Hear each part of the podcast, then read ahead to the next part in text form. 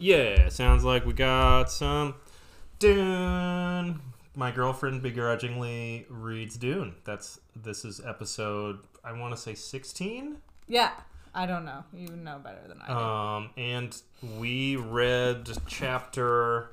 Did we figure out what chapter that was? What the number was? Oh, I have to look back. I didn't do the math. Number that far. I didn't number that far. Okay, hold on. Oh my gosh. 20, 21. 22. This is chapter 22 we did. It's the last chapter in part one or book one. Yeah, it's the last chapter in book one. So, real milestone here. Book one, of course, was titled Dune, which is a little confusing because the whole thing is titled Dune. How many books are there?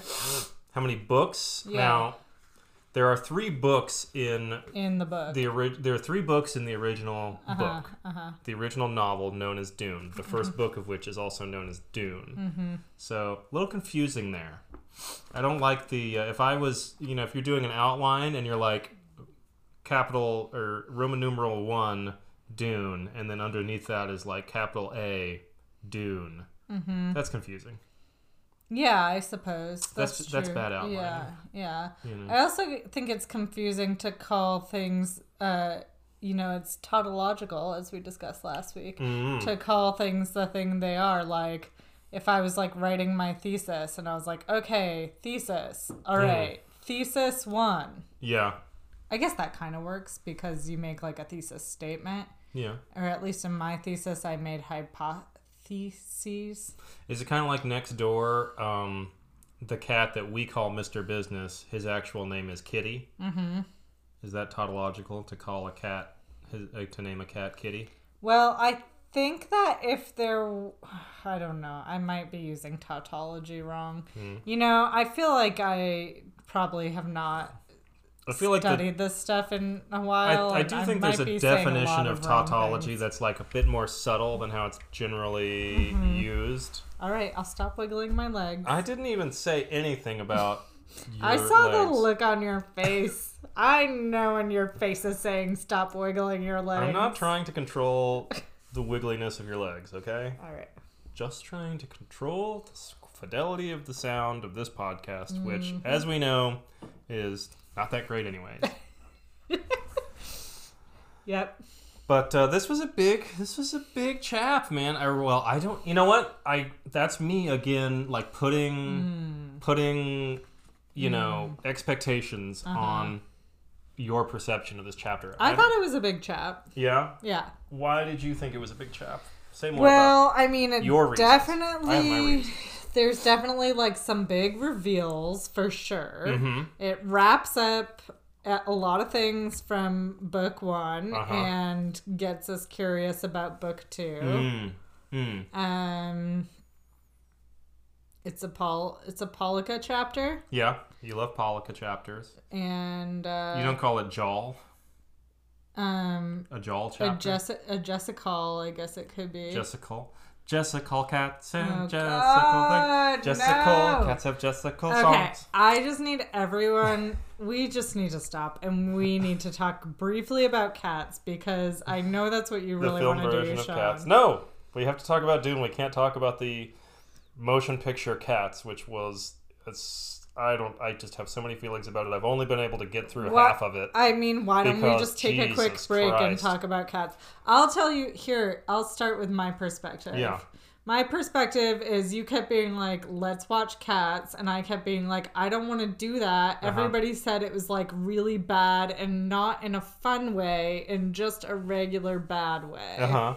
And then you talked me into renting it on my parents' Amazon Prime account, which you still need to Venmo them for because that was a really poor investment. I don't have their Venmo info, so you'll have to forward that to me. Why don't you? I'll Venmo you $6 and you Venmo them $6. No, that's so complicated. And you be like, I, Caitlin, loved watching the movie Cats, and here's the money well spent that we invested in it.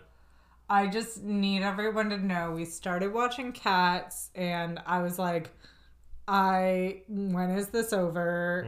Are we halfway through it yet? And we were 15 minutes into what seems to be a 2-hour movie of just cats introducing themselves, which apparently is the plot of Cats. Yeah. And it was fucking weird and creepy, and I did not enjoy the music. I didn't enjoy anything about it. The music is not very good. Yeah. And so you love me and you agreed to turn it off. Yeah. And then last night I fell asleep while we were watching Mamma Mia, which we could have a whole other podcast about. That was, I liked Mamma Mia. Yeah, that's a whole other conversation. There were some parts that were not well done. Yeah, we've done some critiquing of both of these films so far today. Yeah, and I'm Pierce Brosnan. Here's how I sing, Pierce Brosnan. Like that. Yeah, and I just think Christine Baranski is like too tall and lanky to be a ham bone. I just don't think she can sell it. Mm. Anyway, so yeah, so I fell asleep watching Mamma Mia, and then you were like, "Oh, okay, do you want to go to bed?" And you said the typical thing, which is we both know, that. Whenever I fall asleep on the couch and you ask me if I want to go to bed, I say no. Yeah. You want the couch to be the bed. I think maybe last night I did say, can you just turn the couch into the bed or something like that? Which I took to mean just put a blanket on you and keep doing what I'm doing. Which I did. What you did, yeah. I turned Cats back on and you woke up and realized that Cats was playing and you were like, all right, fine, I'll go to bed. Yeah. For real. It was a really good tactic to get me to actually And I stayed downstairs and watched Cats a little bit more. Not that long. Yeah. And then I also watched a little bit again today. But here's the thing. You're taking it in really small doses. Here's the thing about the legal practice of sometimes on occasion utilizing marijuana, legal marijuana, because in the state of Massachusetts, it can make things more funny, obviously, and more enjoyable, especially something silly or bad. But it also tends to dilate time to make things seem like they're lasting forever. Mm-hmm. And in the case of Cats, it feels like it's lasting forever, marijuana or no marijuana. Yeah, I've spent a week of my life watching 50 minutes of Cats. And I just can't do anymore. We only rented it for 48 hours. Yeah. The Cats, they don't... we have the technology to either... It should have been actual cats doing all this stuff and dancing. That would be fun. That's my opinion. Or, CGI cats, but they look like real cats. Yeah. Like Jungle Book this stuff or Lion King, Or just have people in cat costumes, like the show. Or the option I prefer, which is that the whole thing never existed. Just don't do it at all. Just ever do Cats. Cats never needed to exist. The ideal... this is not... I just want to say I love a lot of Andrew Lloyd Webber's other work. I like Joseph and the Amazing Technicolor Dreamcoat. I like Phantom of the Opera. Mm-hmm. I don't think I've ever seen Jesus Christ Superstar, but I hear it's really great. And I like Joseph is fun. That's got good. Joseph is that kind of rock and roll jukebox style musical, which I enjoy. That's a really fun one. I like that one a lot. And Jesus Christ Superstar is more a 70s rock ballad type thing. As I recall, I haven't seen it in a long time. So not all artists can have a win every time, and the story of Cats was best told, because it's not a story, don't try to make it a story, as a series of whimsical poems by T.S. Eliot written for his grandchildren, which is what it was and what it always was supposed to be. And I just want to give a quick shout out to the joke on Unbreakable Kimmy Schmidt that all you have to do to be in Cats is go see Cats and then get up on the stage and start singing about what kind of cat you are, because that feels very... And then you can never stop performing in Cats for the rest of your life until you die. Like how you do get to be in Cats. Mm-hmm. Yeah. So Cats is bad. I can't really recommend it as a good bad style watch it with your friends movie. It was not good bad. It was bad. Mm-hmm. And I am out here saying I like a good bad movie. We both appreciate a good bad movie. Mm-hmm. We do. Birdemic. That was a funny one. That was on the threshold. Yeah, that was, I think, honestly... 40 minutes in until there's a bird. I think, I have to say, the thing that lost me the most was how dirty her feet were during the sex scene. But you liked the song, right? Hanging out with my family. Ugh. All right. Go. This is not a bad movie podcast. No, I know I started this. Yeah. I know that. I may have quietly started it. Yeah, you were the one. I may have slyly started it. Oh my God. And you told me today, I said, how long am I going to have to listen to you sing Cat? Well, you're the one that said Jessica. And if you say Jessica to me right now, I'm going to go Jessica Cat. All I'm saying is that you made a commitment to me earlier. Okay, so we're breaking up. Just so that you can sing songs from Cats. For the listener, we're still going to do the podcast, but we are no longer in a relationship. We're going to change the name to My Ex-Girlfriend Begrudgingly Reads Dune. We're going to keep living together. Yeah, we have to. We're potted together. And we might get married someday, but we're still broken up. Yeah. Chapter recap? Yeah. Okay. What happened in this chapter? Well, with Dune. I mean, here's the thing. It started off in a way that I was having a bit of a hard time focusing on it. Oh, and what way is that it started off? I don't know, because I was having a bit of a hard time focusing on it. Okay. But, I basically gathered, Paul figures out, okay, this whole thing was orchestrated by UA. Mm-hmm. And they, the thing that they got, that pack that was under the seat, was basically a Fremen survival kit with a little still house, I think they call it, or something. I think it was a still tent. Yeah, something like that. Yeah. So that's where this chapter takes place, is inside that tent. It's like a tent that's a still suit. It's a still suit tent. Oh, I see. I think. Uh huh. Okay. And there's all kinds of stuff in that little kit. All kinds of stuff. Mm-hmm. And there's actually a list. I think I marked it with one of those markers. Yeah. I'll give you. Let me list this out. So, okay, what do we got?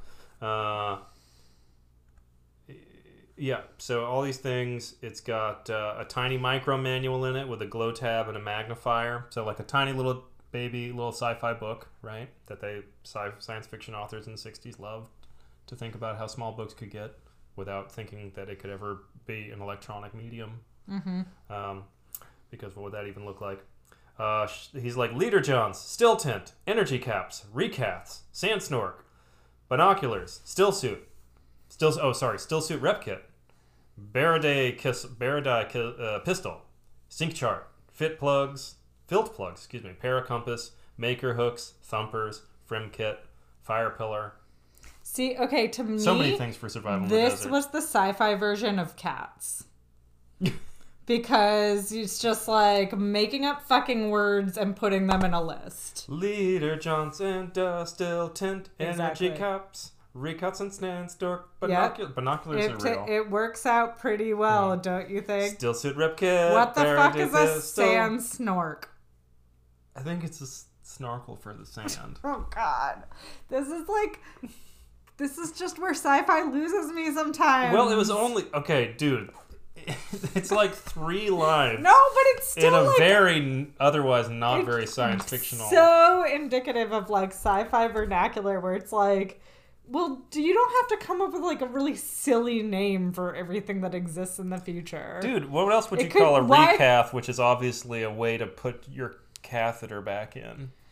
Just call it a recatheterizing, whatever. Call a sand snork a sand snorkel if that's what it is. You don't, the way that people have been using sand snorkels for thousands of years. They're gonna drop the last part of. They're gonna drop the oracle.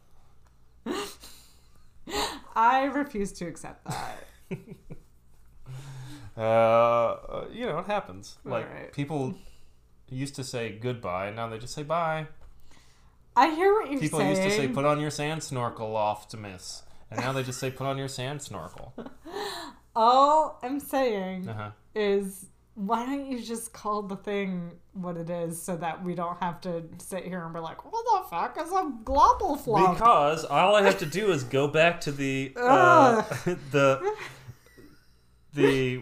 glossary in the back, terminology of the Imperium. Look up. We were having a conversation. QRS. Let's see if we got sand snork. I'm done with this. So we were having sand snork, breathing device for pumping surface air into a sand-covered still tent. Duh, sand snork. Got it.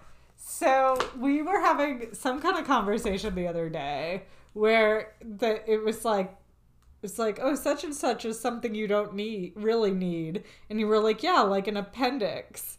And my mind went to like the appendix of a book. Mm. Like, I think I was thinking specifically about this book, or I just pretend the appendix doesn't exist. The several appendices in here are great. What are you talking about? You just wait until we do the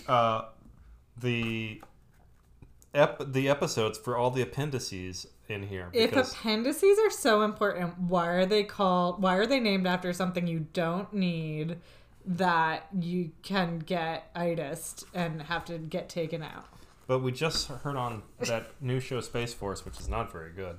Yeah, it is disappointing. It has potential, but is a harbor for beneficial gut bacteria or something.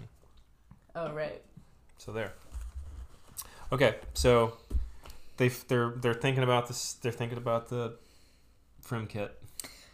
Yeah, whatever. They're like, oh, how are we going to survive out here in the desert? Blah, blah, blah. They're like, so basically, like, Paul just starts getting really frustrated because his brain is just like moving a mile a minute. It's kind of mentatting off, right? Yeah, it's, you know.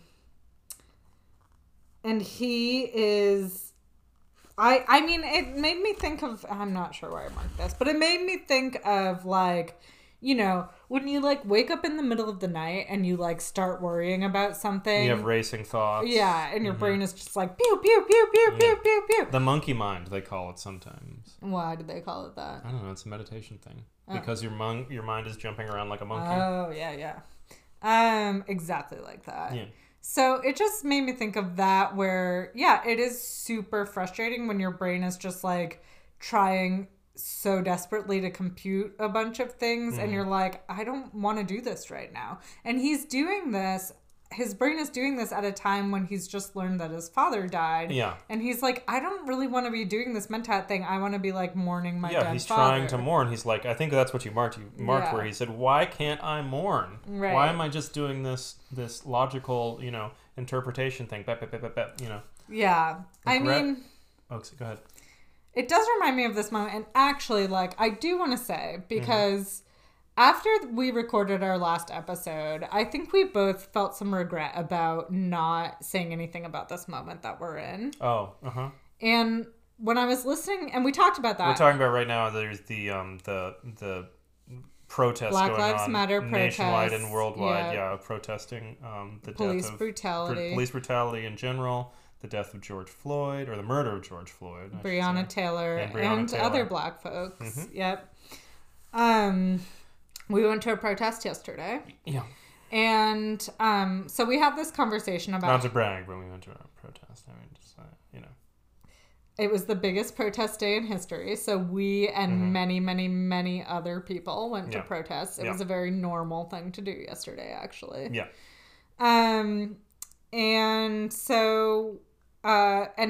we had this conversation about kind of regretting not saying anything. And then I was listening to the episode. Mm-hmm. And one of the things we talked about in the episode, our last episode that we recorded, was how the Baron, the like sort of stilted conversation between the Baron and the Duke, because they don't want to like break this privileged silence between them. Yeah, where the Baron is going, don't like, just tell me what I want to know. Tell me where Paul is. Tell me where tell me where Paul is. Don't make me torture the information out of you. Right. Because we're both royal people. We're both nobles. We're better than other people. We have privileges that the common people don't have. So that made me think of like how our privilege played out in the last episode, where we, you know, as two white people we sort of like maintained that code of silence, right? That white people have, as opposed to,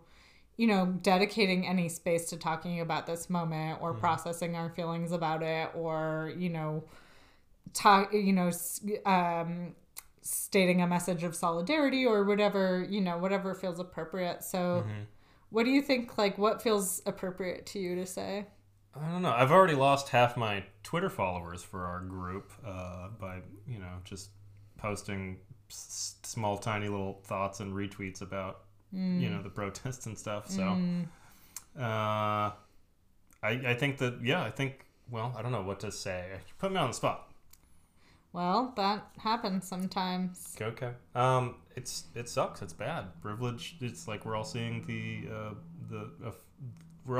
I think that a lot of white people right now are realizing how much privilege they've had the whole time. Yeah. You know, I always think back to like the early 2000s, especially in comedy, were a time where the kind of there was a thread in stand-up comedy that was kind of white people saying the N-word, you know, white comics, but, you know, saying it like ironically, like, you know, in the sort of, oh, we're making fun of racism, so we can say it in those contexts and that sort of thing. And we can make racist humor because we're making fun of the racism. And I remember I was talking about that with you one time, and you were like, well, who told them they had permission to do that? And the answer is that they told themselves. Right? And it was just because all white people, or white people at that point, had kind of decided, oh, racism's over, right? We're about to elect a black president, and I remember a certain family member of mine saying, when, like, before Trump had gotten elected, saying, like, oh, what's all this racism? I thought that was over with. You know, just the amazingness of that statement and kind of the realization that I think we're all coming to. Some of the realizations we're all coming to is important. Definitely, yeah. I mean, I think, you know, there's been a lot that we've all been seeing and experiencing. And to me, it just feels immensely complex because some of it is really sad and disheartening, obviously, like doubling down on police brutality in response to protests against police brutality is really depressing. And really just bad strategy, too. It's bad like, strategy. Why are you proving hey, cops, why are you proving... It's bad strategy. The point of the protests. And it's re-traumatization for the people who felt traumatized by the original thing that they're protesting about, right? Sure. It's just a lot of re-traumatization. Obviously, Trump's response sucks. I mean, I don't know how much we have to say about that. It's completely unsurprising. Yeah. And I guess the thing that I just sort of like keep thinking, the thing that feels really interesting to me, I don't know if this is an original thought, but I didn't get it from anyone else, I guess, is that I just keep thinking about this moment that we're in where there's so much terror around going outside and being around other people and just not knowing who could be dangerous, who could be infected with coronavirus, who could be a potential disease vector, like what situation could I get myself into where I will like unknowingly and unwittingly be risking my life. And I think that the whole thing that is being protested is that is how black people feel every day in this country. Possibly. Or a part way. I don't think it's exact. It wouldn't be an exact. It's not the same thing, but it's I mean, all I'm saying is a number of the black folks that I know have basically told me as much. Oh, okay. That, yeah, it's like going out into the world and just wondering, just never feeling safe, really. And, you know, sending your, you know, black son or your black husband out into the world and just being so afraid if they don't come home on time or things like that, you know. So I don't really know how much else there is to say about it, but... if there's more to say, we can say it. Yeah, I definitely, you know, was happy that after we recorded the podcast last time, we did talk about the fact that we regretted that we hadn't said anything. Yeah. And, you know. I think it was, I mean, we recorded like a week ago and, you know, stuff we were, I think we were already a couple of days into the whole movement. Yeah. So, yeah. Yeah. So, I mean, this is learning and growth. And, you know, I also just want to say, like, part of the journey of becoming anti-racist as a white person is just saying, like, you know what? I screwed up. And, or I regret this thing that I did. And, like, I am not going to now consider myself a terrible person, but I'm going to figure out the best way to move forward. And so I'm glad that we took a little bit of time here to talk about it. So, in summation, we are on the side of the protesters and not on the side of the cops on this one. Get it together, cops. We're down with defunding the police. Yeah, you don't need all that money if this is what you're going to do with it. Yep. Right? Yep. Was that apropos of something in the story? It must have been, but I don't remember what. Maybe grieving, you know, possibly, yeah. But there's other stuff going on, you know, like this is all in the context. That's kind of the start of this kind of like mental journey that Paul's going on in this. Yep. In this chapter. Definitely, because he basically, over the course of this chapter, he's like, okay, I'm like a different type of person, and I'm not the Kwisatz Haderach. I know you want me to be the Kwisatz Haderach, but I'm something else. I'm a different thing. And he's like, I'm a freak, you know, like he like is really feeling like down, like very angsty teen, like down on himself. But he's also like, he also is like, he's like, first off, Mom, to prove to you that like to what I'm saying, like just to get you on board with like, how this is not just a 15-year-old being like, oh, I'm so fucking special. I can put my money where my mouth is, and I know that we are Harkonnens. That's the second thing. That was the first thing. Is that Fremens are actually controlling this planet. But before that, I don't know. He knows that she's pregnant. Oh, he knows she was pregnant. Yeah. Right. Why do I keep leaving Jessica's pregnancy? I don't know. Out? You really don't want her to be pregnant, I think. No, I'm fine with her being pregnant. Yeah. I don't know. He's like, you're having a girl. And she's like, fuck, how did he even know that? Right. And she's only like 3 weeks in. Like, she's like, oh, I barely even know that I'm pregnant. Yeah. She's like, I just got like, you know, my Bene Gesserit instincts. But outside of that, I don't really have any indication that I'm pregnant. Right. Totally. So, I know you're pregnant. I figured out Fremens are controlling this planet. That's why the guild, it charges a prohibitively expensive price to put weather satellites up here because we don't want people taking pictures of the surface because there's shit going on out in the deep desert that people don't want to know about. And so he's like, and so what that means, mentat, results.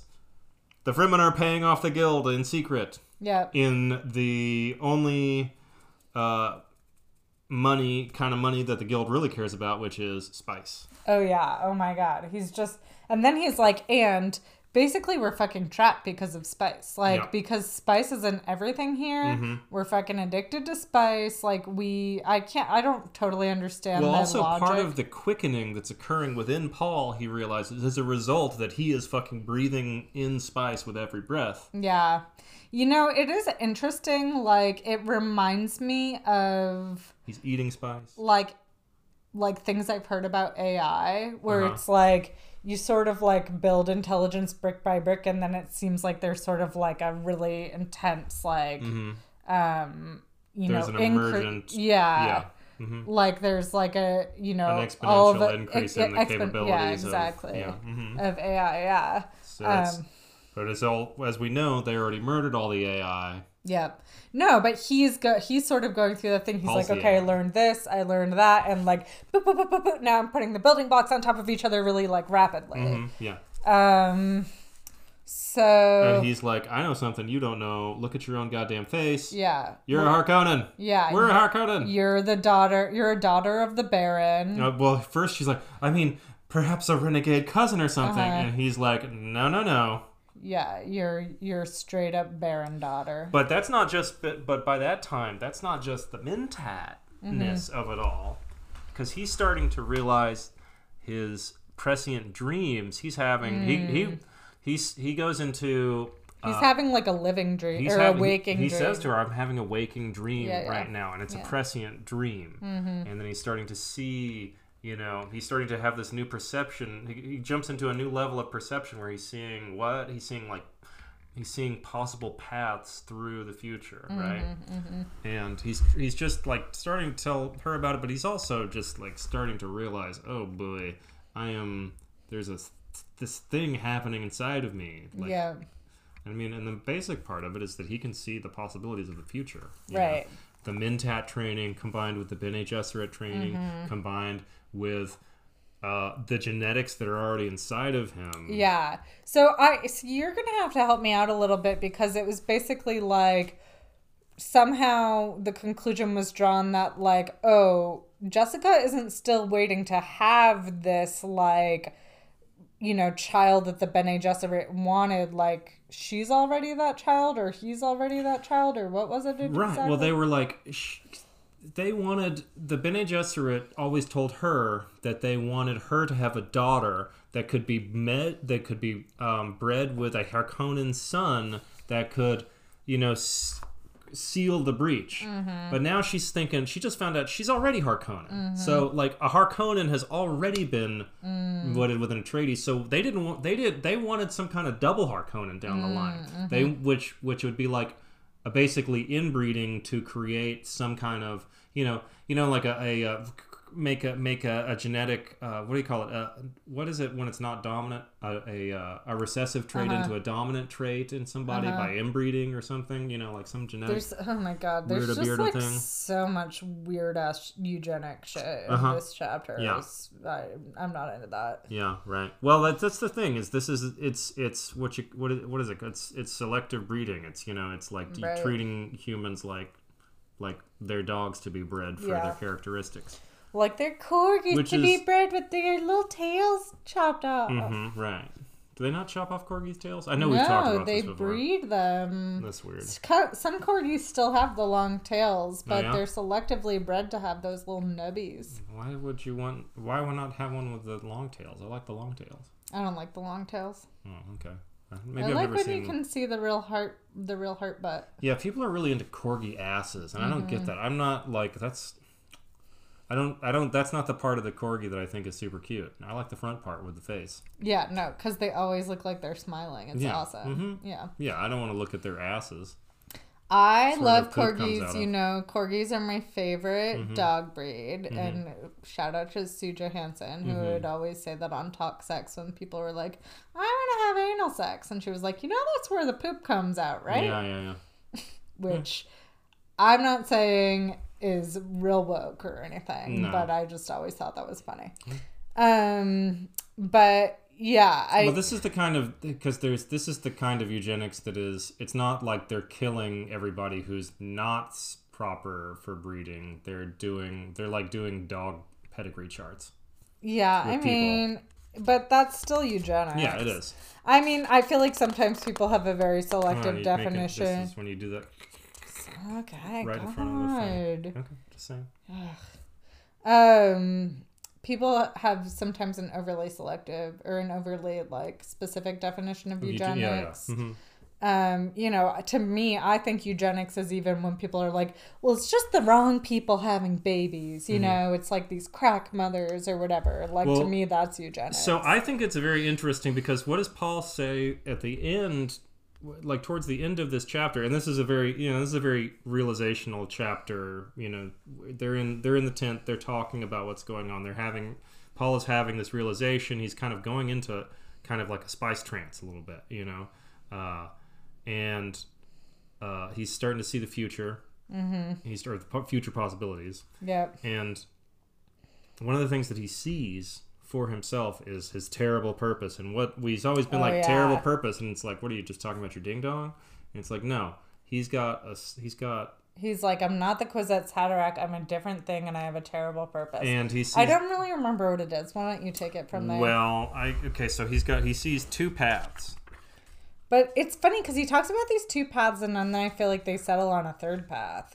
Or explain to me how I'm wrong. I'm not sure you're wrong. It's pretty close to the end, the two paths thing. Pretty close to the end of the chapter. I'm on the wrong But I accidentally hit the wrong... Well, you know when you do that next to the mic, it makes this really... No, I know how to do it. But I'm not... Well, you were... I'm just flipping pages. You were sitting there going... Like that. I don't like fighting on the podcast. Okay, sorry. We'll fight all for the podcast. I don't want to fight. Okay, let's not fight. All right. Let's get in a fight about not fighting later. All right. We'll fight about what type of fighting is the best kind of fighting. Okay, great. I love, you're not the Kwisatz Haderach. If you're not the Kwisatz Haderach, Jessica said, what? You couldn't possibly know, he says. Paul said, you won't believe it until you see it. And then he thinks, I'm a seed. That's what he says. Oh, yeah. What does that mean? He suddenly saw how fertile the ground onto which he had fallen, and with his realization, the terrible purpose filled him, creeping through the empty place within, threatening to choke him with grief. He had seen two main branches along the way ahead. In one, he confronted an evil old baron and said, Hello, grandfather! The thought of that path and what lay along it sickened him. The other path held long patches of gray obscurity, except for peaks of violence. He had seen a warrior religion there, a fire spreading across the universe with the Atreides green and black banner waving at the head of fanatic legions drunk on spice liquor. Now, hold up. This is confusing me because I remember that talking about the Duke had the red Atreides hawk on his, as his insignia. So what's this green and black banner? What colors are the Atreides colors? Yeah, I'm trying to end a scarf here. Yeah, well, I was confused about those colors too. Okay, I'm glad you are too. I'm not sure. Is it red or is it green and black? Somebody will know. I don't know. So Gurney Halleck and a few of his father's men, a pitiful few were among them, all marked by the hawk symbol from the shrine of his father's skull. So there will be a shrine of his father's skull. So he's seeing a terrible religion, a warrior religion, and he says, I can't go that way, he muttered. That's what the old witches of your schools really want. He's saying that's what the Bene Gesserit really want. Okay, so he's thinking about the seed he was, his terrible purchase. He found that he no longer could hate the Bene Gesserit or the Emperor or even the Harkonnens. And here's the money quote, I think. They were all caught up in the need of their race. They're talking about the human race. I don't know. Well, you think they're like the nobility race? But remember, these people are all... I think they're all caught up in the needs of their own race from the other things that have happened in the book, or been talked about in the book. Been? Oh, have been talked about in the book. You mean like all of their individual races? Exactly. The Harkonnen race and the Atreides race? Right. Okay. But the Bene Gesserit would be all races in that way. I guess so. Wait, I have a question. I think it's the human race. Hold on. Can I finish? Sure. They were all caught up in the need of their race to renew its scattered inheritance, to cross and mingle and infuse their bloodlines in a great new pooling of genes. And the race knew only one sure way for this, the ancient way, the tried and certain way that rolled over everything in its path, jihad. Which is religious war. Yeah. And so what I think he's saying is like there's going to be this big giant army that sweeps through all of these planets that have been like just planet bound, like inbreeding together, just one planet's worth of people and over here, one planet's worth of people over here, because the guild doesn't let anybody travel unless they're super rich, So all these people are planet bound. They're stuck on Caladan. They're stuck on Arrakis. They're stuck on Giedi Prime. They're stuck on all of these places, and they're getting inbred. And this is my interpretation. And so he's saying what's going to happen is there's going to be a big wash of a big war, a big army that's going to come along. All kinds of terrible fucking is going to happen. And there's going to be all new babies that are... Why is it genes. Terrible fucking? Well... In war, often the fucking is terrible. Oh, I see what you're saying. But not all of it. So just... It's war-based fucking. A war-based fucking. Lots of war-based fucking, lots of war babies all over the place. People are going to be moving around. And but he's like, the Fremen are going to get... Or no, Jessica's like, wait, the Fremen are going to give us sanctuary? Yeah, she keeps asking him that, and he keeps ignoring that. And he's like, yes. That's one of the ways. And he's like, they're going to call me Muad'Dib. He, like, knows that. I say Muad'Dib. Yeah, the one who points the way. Yes, that's what they call. I say Muad'Dib. I don't know how to... I think that's how you say it. That's how they say it in the movie. Okay.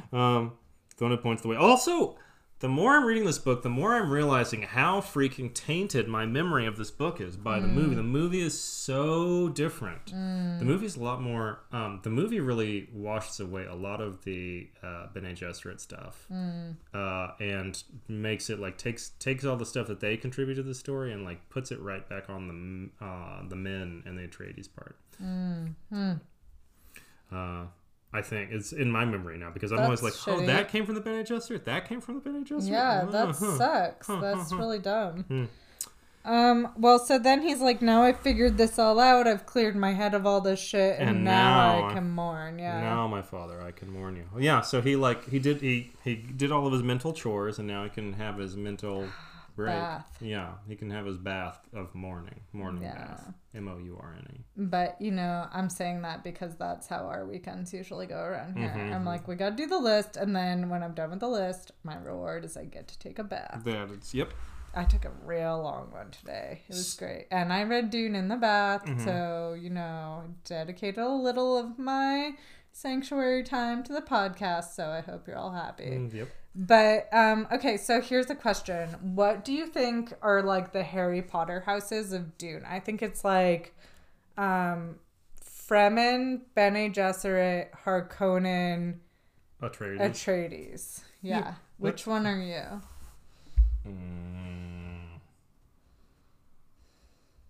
I think I'm probably more Atreides.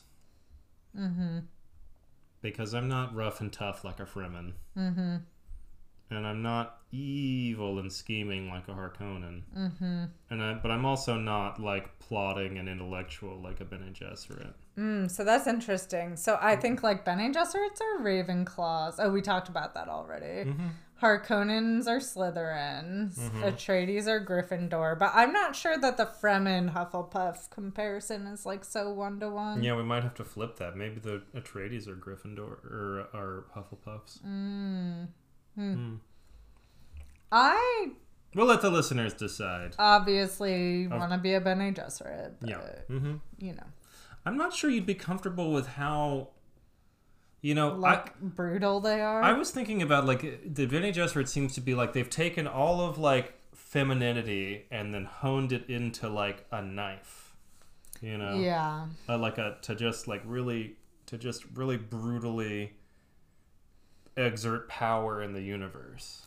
In a way, though, that's, like, really cool. Sure, it's cool. Like, but I'm not sure you would like doing that. I don't like the violence of it, I guess, but, like, I do really like... the idea of, like, let's harness the power of femininity and not treat it like this thing that doesn't have any power. Sure. Totally. But all I'm saying is I'm not sure you would enjoy being a Bene Gesserit because I think that you are not... I'm a collaborative. I'm just want everybody to be my best friend. I already talked about that on the podcast. You do use the voice sometimes, though. Yeah, which my version of the voice is, yeah. And it always makes Sean go, ah! So let's see. Well, I've been thinking about, did this chapter surprise you at all? Or is this did you feel like this, like what happened in this chapter is inevitable? Is it still, because you've been very disappointed in how unsurprising things are, how everything is. I thought this was like a fun chapter. Falling into place. I thought this was a fun chapter in terms of what it revealed. We hear that Duncan Idaho's still alive because he came down in a thopter and, like, said hi to them. Or maybe that's going to happen. I was confused about what happened with Duncan Idaho and why he was even brought up in this chapter. Yeah, because it didn't. Jessica say, like, the thopter came down and they were like, Harkonnen's and then it ended up being Duncan Idaho. But if it was Duncan Idaho, why are they still in the fucking sand? Why didn't he pick them up? Yeah, but they're also hearing, like, over their radio that there's all kinds of, like, fighting. Oh yeah, they're listening to hearing Atreides battle language and people are saying, you know, we're getting trapped in. Oh no, the They say the Atreides attacked the guild bank, and then oh no, that was Sardaukar in Atreides garb. They're trying to frame us with the guild, so the guild won't help us. It reminds me of my friend Rachel when we were like teenagers and the Persian Gulf War was going on, right? Mm-hmm. Like the war in Iraq, the second one. Yes, that.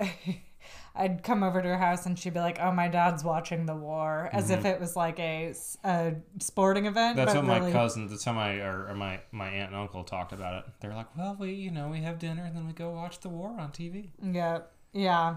And really it was just like watching news about the war. Mm-hmm. But yeah, it was funny and depressing at the same time. I remember at the time that there was a lot of footage coming out from the war, but it was always very far back. It wasn't like on the front lines. It was like, way. It was like green night vision footage. A lot of that. Yeah. And it's just poop, poop, poop, poop, poop, poop, poop, things going off in the distance. Yeah. Yeah. Which I think was by design. They're not trying to show you what it's actually like out there. They're just trying to show you faraway things. See all of those explosions going off, that's American bombs going off. Well, unless they were like burning effigies of George Bush or whatever, and then it was up close, yeah, right? True that. Ugh, eye roll. Mm-hmm. So this one took you by surprise a little bit. The sort of quickening of Paul, was that expected, or was that like, did that give you? I don't know. Well, I just think. I'm of two minds because I feel like, yeah, this was like an exciting chapter. Mm-hmm. We learned a lot of new info. Mm-hmm. Things kind of took a turn from where I necessarily expected them to go.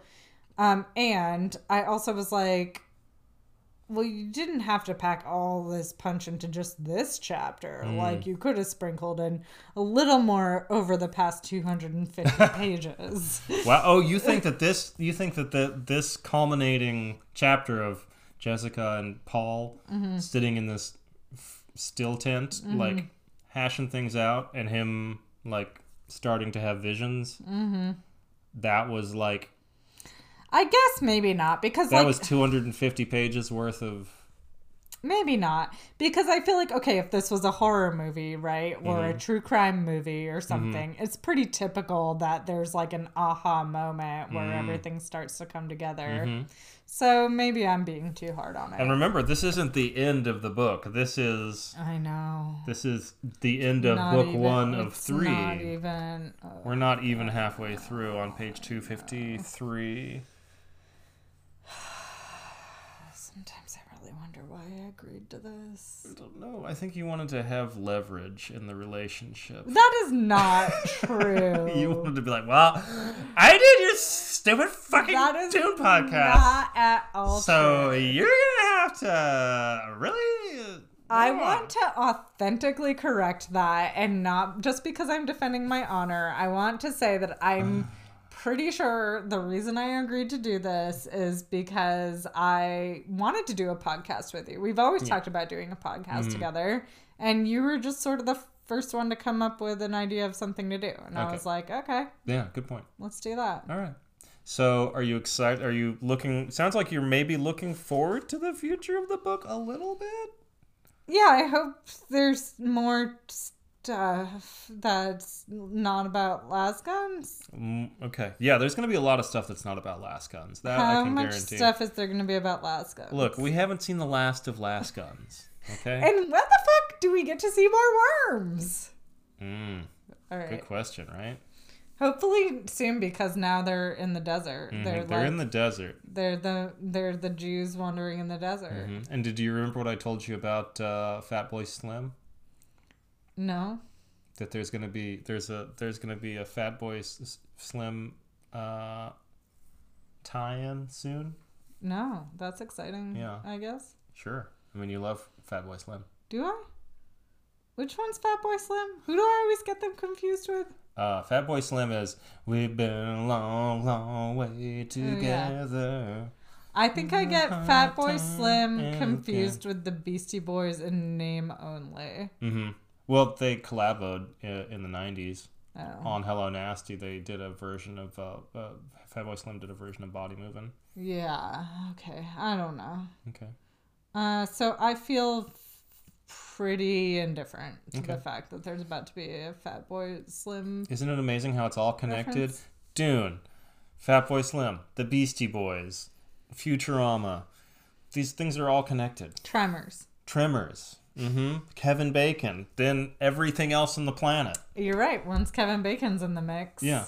Mm-hmm. Good point. So great. I think that's our show for today. Yeah. We covered a lot of territory.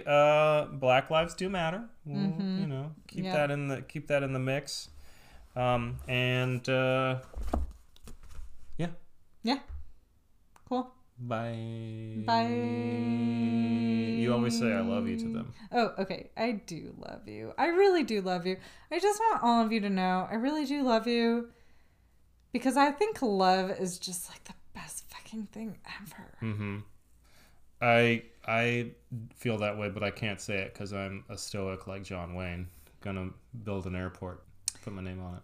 Yeah. You're not that at all. No. And that's why I love you in a whole different kind of way. Yeah. All right. Love you too, babe. All right. Bye, everybody. Bye.